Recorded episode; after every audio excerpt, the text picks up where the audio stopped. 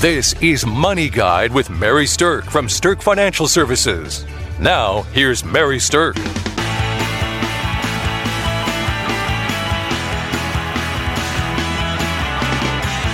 And uh, we kind of hand over the reins to you and uh, say, Mary, would you help us out? Well, that's what we're here to do. And that's why we've called this show Money Guide, is because we actually have a very high level of passion for helping guide people with the money that they have towards their very own best financial future. And you know, my own story of going from welfare to wealth management has lent itself to that because I had to learn these type of things along the way. And um, somebody helped guide me one time and once upon a time, I should say. And uh, so we're excited to be here helping people do that. What we're going to talk about today is a topic that um, is I think can be very helpful for people who are in this situation. What we're going to talk about today is um, the top five tips of, of what we think you should know if you're actually going through a divorce. Now, a divorce um, arguably is one of the most emotionally and financially impactful decisions a person ever makes. Um, and you know, statistically, according to the CDC, the national trend of marriages is steady. So we're not seeing necessarily an increase in the divorce rate over the last three years, which is nice. I'm, I'm glad to be able to say that. But that being said, there were still over 800,000 divorces in the United States last year. And so obviously, this is something that is going to be. Um, impacting, if not you, somebody probably that you know and care about. So, the first tip that I have for someone who's going through a divorce is really to gather your data. Now, this is a good time to be thinking about doing that because the end of the year just rolled around and we have year end statements that have recently hit your mailbox from your banks, your investments, your credit card companies, and things like that. Um, and so when you go to gather your data, this is an ideal time to make copies of those things so that your records are complete. Now, today I have with me special guest Kelsey Banky, who's a certified financial planner in our office. And Kelsey and I actually work jointly on a um, specific divorce financial planning program that we've built in our office. So, Kelsey, when people are gathering their records, what kind of um, advice can you give them? Sure. And in, in gathering records, you know, the more information, the better, but also you got to know what to keep and what not to keep. So you need to have at least one record for each account that you have. Uh, you also, it, it, helps to have, uh, all your personal information, all your family's information, so your children's names, date of birth, uh, social security numbers, same for your spouse. Uh, you want to have records as far as um, you know what houses did you live in since you've been married? What what states did you live in? It makes a difference you know how long you lived in each state um, as far as it, it can have an impact on that divorce um, proceedings. So, uh, having that kind of information, but definitely what Mary said, you know, everything's coming in the mail. We've got year end statements coming. So, getting a statement with the account number and the account type is really important. People know they have money in, in certain places, but aren't necessarily always sure what type of money. So, is it an IRA? Is it a Roth IRA? 401k? Uh, is it non qualified money? The other thing you want to keep track of is did you come into the, the marriage with that money, or was it something that you acquired during your marriage? Uh, was an inheritance that you received. All of those things are important when you're looking at splitting uh, assets and, and making uh, the divorce uh, finalized. You know, that's a really good point, Kelsey. Um, I worked with a client one time who had. Um, was going through a divorce and their parents had given them annual gifts of $25,000 a year for the last so many years fantastic gift, no doubt. Um, but they had used the majority of that money to build an investment pool. And we were able to go back and trace where that money came from. And then that made a difference in who got what money in that divorce proceeding. So, um, one of the things that we've put together for our listeners is a copy of what our divorce tips are going to be uh, the top five tips that we're going to talk about today, but included with that is a divorce information checklist. So, a checklist of all the things that you should gather as you're going through a divorce to make sure that you've got all your ducks in a row and all your data gathered so that you're ready with your record keeping. The second thing that I think is important is to assemble a professional divorce team. So, beyond the legal and financial matters of a divorce, Re- there really does lie an emotional component that can't be ignored. And a strong divorce team is not only going to include an attorney and a financial planner, but it probably should also include some type of counselor or therapist, especially if you have kids. You know, if you have kids, a pediatric counselor I think is incredibly important. Now, Divorce, by its very nature, tends to be an adversarial type of process, but there is actually a different way to do it. So, if you're someone who's not really interested in the traditional adversarial process of divorce, there is a program out there that's called a collaborative divorce. And a collaborative divorce is um, something that um, really is trying to put the best interests of children at heart. So, Kelsey, tell us a little bit about kind of what the collaborative team does and, and why that might feel better during a divorce proceeding. Sure.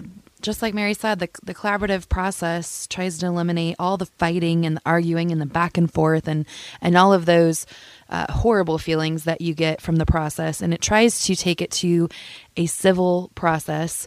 Um, it tries to keep the kids if there are kids in the front of that focus and what is going to be uh, best for everyone because the longer you fight just shrinks the pool of money that you're right. fighting over. uh, and that money goes to attorney bills. And, and, I have a lot of attorney friends, so it's nothing negative to them. It's just it costs money the longer you spend in the divorce process. So if you can come to a collaborative decision on how uh, money will be split, how custody will be handled, things of that nature, and keep the kids, if they, again, if they are in the, the marriage, if there's kids, keep them at the focus. Now, you don't have to have kids to go through this process. This is really, truly just a, a way to, if you can come to agreements on all the matters that need to be discussed and handled. If you can do that without fighting in front of a judge or um, going back and forth between your attorneys because you won't speak to each other or whatever the case may be, you can shrink the time that you're spending in the divorce uh, process as well as you can reduce the cost of time that you're spending in the divorce process so both uh, both sides uh, in the marriage get a an attorney that's trained in the collaborative divorce process, and you can have experts come in and weigh weigh opinions on different matters in the the process. But both sides have um, a lawyer who's trained, and you work through the process. Now, if at any time you decide that you don't want to be in that process any longer, and you want to go to the adversarial route, you can do that. But you both must uh, fire your attorneys at that point and start over from scratch. So again taking the cost back up there. So most people once they start the the collaborative process tend to have very good results from it because it keeps the focus on the things that are important and it gets rid of all of if, if not all of uh, most of the the fighting and the, the arguments and all of that thing that the, all of that stuff that we've seen in in movies and maybe experienced unfortunately or, or whatever the case may be. So it's a very very powerful process. It's something that's not been um, heard of uh, as probably frequently as as other processes, but it's a very strong prospect and something that people should consider if they are going through that. And we can get you some information about local attorneys who are trained in the collaborative process. Kelsey, who's also a certified financial planner in our office, is going through the collaborative divorce training process herself so that she can weigh in as a financial expert in those types of proceedings. Um, and you know, as we've worked with people who are going through a divorce, and as I said, we've built a very specialized divorce financial planning program, um, we've noticed that as your um, life changes within this transition, so do many of your relationships. So, assembling the professional divorce team of the attorney, the financial planner, the CPA is important, but also beginning to establish a team of people that can address some of your other needs is also important. Everything from, you know, if your if your spouse used to fix the things around the house and now you need to get a new handyman, it's adding somebody like that to your team or, or having a snow removal person or having a good lawn care person. And another thing that changes as you go through a divorce is your friend landscape. And that's one of the things that we're, we're very tuned into at Stirk Financial Services is that, um, you know, if you're a woman, you might need to establish a stronger single girl network. And so, um, you know, all of these relationships and um, go into building a team to help support yourself as you move forward into your new normal of life as a divorced person. Congratulations to Mary Stirk and the team at Stirk Financial for earning a spot on two Forbes lists Forbes Best in State Wealth Advisors and Forbes Top Women in Wealth for five years running. You know, I had um, a client come in. She was a nurse, married to a doctor, and they were going through a divorce. And, you know, her biggest fear was, Am I going to be okay? And she'd never been the one that handled the money before. She'd never handled the investments before. They had money, they had investments, but she didn't really know how to translate that into knowing whether or not she would actually be comfortable or okay. And so, one of the things that our divorce financial planning program can do is help you kind of do some pre forecasting to understand how the money and the assets that you have accumulated can translate to a comfortable lifestyle and a strong retirement. So, some some divorce financial planning and forecasting I think is really important to think about doing during this process. One of the things, though, that is super important to understand and to be talking with a financial planner about, though, is the idea that not all asset values are actually equal. So, what do I mean by that? What I mean is that you can have two different pots of money, and by the time you look at the tax impacts or the penalties for taking them out before you're allowed to, they can shrink down to be two totally different values of money, even though they started out the same. You know, it's kind of like looking at dollar bills. You know, all dollar bills, no matter what denomination they are, whether they're fives, twenties, hundreds, or ones, they're all the same size, right? They all look the same, they just have different pictures on them. So even though they're exactly the same size, they are absolutely not the same value. And that's kind of the way to look at it with assets in divorce, too. So, for instance, if you have an IRA worth $100,000 and if you have a Roth IRA versus $100,000, those two values are not equal when it comes to what the actual after tax ability to spend that money translates to.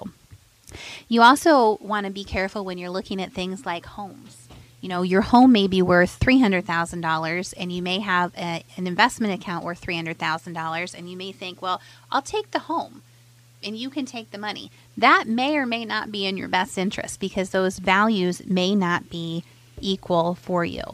So, um, when you're when you're looking at these things, it's really important to understand that not all of these values are equal, and you really should be working with a your attorney and with your financial planner to figure out what assets you do want to take, so that you can ask for them in the settlement and have it be as much to your advantage as possible. Kelsey, tell us a little bit about some of the time frames that you might be able to or might be thinking about too when it comes to choosing assets in divorce. Well, definitely, uh, you want to consider the liquidity of the asset. So Mary's been talking about the tax implications, um, but also there there are assets and investments that are not liquid. You cannot get out of them at all, or, or maybe not easily, um, or without uh, significant penalties. So considering the liquidity of your asset is is very important as well. Um, if you are needing to use those assets to live on or to support your family or or uh, whatever your case may be, cons- considering liquidity with your assets is very important as well.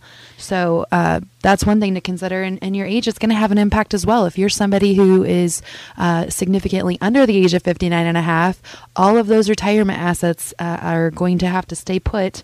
Um, otherwise, you will have a, a pretty intense pol- uh, penalty from the IRS for getting uh, access to those earlier. Now, if you're over that age or, or close to, that might be something that is not as big of a concern. But to try to navigate all of that on your own, uh, it, it might be kind of a daunting task. So, what a financial planner is for. Um, they're going to be able to help navigate all of that and help understand, uh, you know, what are the different rules, which one, you know, a, a certain types of guaranteed programs might also have penalties or restrictions to how much money you get. So don't try to navigate that yourself. Seek some assistance. Make sure you completely understand all of those assets. So that way, when you go to the table and you're trying to uh, negotiate which which things you're going to get, you're getting things um, that are in your favor and and not getting uh, things that necessarily aren't in your favor. So good point, Kelsey. So the tips that we've talked about so far: number one, gathering your data. Number two, assembling a professional divorce team. Number three, understanding that not all asset values are created equal.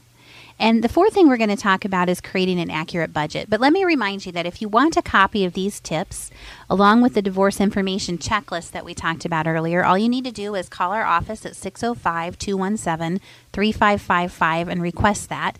And uh, we'd be happy to visit with you about that and make sure that you're off to a good start with your divorce planning. Um, The, the the fourth tip that we have is about creating an accurate budget. So you're going to be likely to be transitioning into a situation where the same income that you had before in your family now needs to support two households instead of one. So working with a plan- planner to create your new normal for cash flow is really important you really want to make sure you have all your ducks in a row by understanding what those incomes are, what the bills are. Now that you maybe have moved to a new place or your spouse has moved out and there's two households that have heating bills and electric bills and possibly mortgage payments and things like that, you want to pull all that information together so you can attack that cash flow. Basically, a new situation uh, is going to require new planning and a new budget. We have actually created a divorce budget worksheet to help you get this planning started. So that's included with our top five divorce tips if you want to call in and get those. Now, Kelsey, we're going to be doing a seminar on January 28th, coming right up, about divorce and your money. Tell us a little bit about what we're going to talk about in that seminar. Sure. At the seminar, we really want to just get a, a good educational uh, conversation going with people in attendance, talking about you know those five divorce tips and and going in a little bit more detail about. Uh, things that you should consider if you're going through a divorce, um, information to gather. We'll go into more detail on that. Um, but really, just getting a good, solid background of information so that if this is something that you're going through, or someone that you know is going through this, or if you know, you think that that might be something coming down the road for you, um, anybody can attend. We, we want to share this information with everybody. We know this can be a very difficult time, and this is information that can help and can ease the process a little bit. Uh, so we'd love to see as many people there as possible uh, and, and help us get that information and get the word out that um, you know there are there are people that can help you through this and and let you focus on what's most important. You know yourself and your well being and your kids if that's uh, if they're still at home, um, and, and let us help ease and organize the rest of the process for you uh, so that you can handle it a little bit uh, more smoothly. Great. And you can register for that seminar by going online at stirkfinancialservices.com or calling our office at 605 217 3555 and uh, reserving your spot. Well, that brings us to our last tip of our top divorce tips for people who are going through a difficult divorce. And the, the last tip that we have is to start doing some thinking about developing a post divorce game plan.